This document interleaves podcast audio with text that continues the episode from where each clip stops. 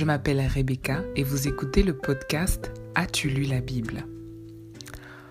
On raconte l'histoire d'une bouteille d'eau qui priait à Dieu nuit et jour de faire d'elle une bouteille d'eau et qui a fini par se décourager parce qu'elle ne voyait aucun changement se produire. Et il y a aussi cet homme qui vivait pauvrement alors qu'il avait un héritage qui se chiffrait en milliards. C'est triste à dire, mais c'est dans cette situation que se trouvent de nombreux enfants de Dieu parce qu'ils ne lisent pas la Bible. Je rappelle que le but de notre podcast est d'ancrer la lecture et l'étude de la Bible dans nos habitudes quotidiennes, non pas comme un devoir religieux ou de conscience, mais avec un désir, une passion et un intérêt renouvelés.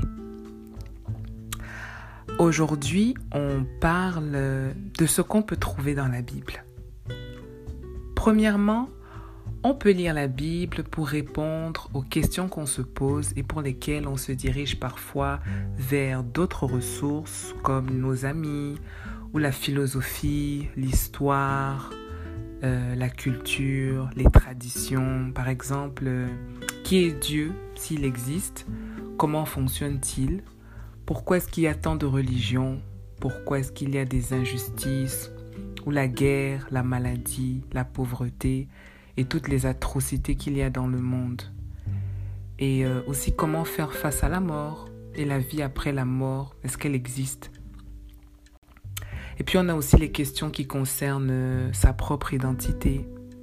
Comment, qui suis-je d'abord? Comment faire pour être une bonne personne? Comment vaincre ses défauts, ses faiblesses, comment avoir une véritable victoire sur le mal? En général, euh, les gens ont le désir d'être de bonnes personnes, mais quand on se regarde au quotidien, on se rend compte qu'on n'est pas aussi bon qu'on aimerait l'être. Et euh, ça m'emmène à mon troisième point. De manière consciente ou non, chacun de nous vit avec le désir de réaliser quelque chose qui a de la valeur, comme si on pense tous qu'on a une mission qu'on doit accomplir. Et donc, quelle est cette mission? Comment est-ce que je vais l'accomplir? Comment m'assurer que le temps que je passe en vie sur la terre soit utile? Il y a toutes ces questions et la Bible offre des éléments de réponse à ces questions. Mais je voudrais apporter qu'au-delà de tout ça, il y a un réconfort que seule la Bible sait donner dans les moments de douleur et de détresse. Il y a une sagesse qu'on ne peut trouver que dans la Bible quand on traverse certains moments de doute.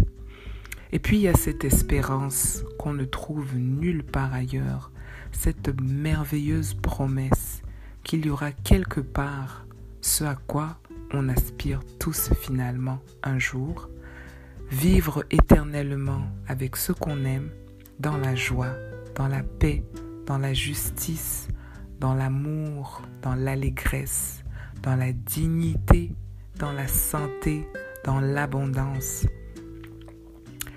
Et euh, la Bible nous dit surtout comment faire pour faire partie de ce merveilleux projet. Les êtres humains essayent tant bien que mal de trouver des moyens pour atteindre et créer ce monde-là. Mais la Bible nous dit que Dieu a déjà pourvu et elle nous dit comment, comment il le fait et comment on peut y participer. Et c'est en ça que lire la Bible, c'est quelque chose de vivant. Au fur et à mesure qu'on grandit, qu'on mûrit, qu'on traverse différentes étapes de nos vies, on comprend de plus en plus on apprend un peu plus sur nous-mêmes, on apprend sur les autres, sur le monde qui nous entoure, sur Dieu notre Créateur.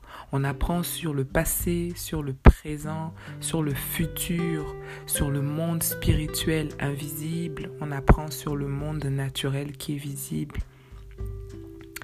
Et euh, à la fin de cet épisode, j'aimerais t'encourager à trouver aujourd'hui et chaque jour la raison pour laquelle tu dois commencer, recommencer ou t'investir davantage dans la lecture de ta Bible.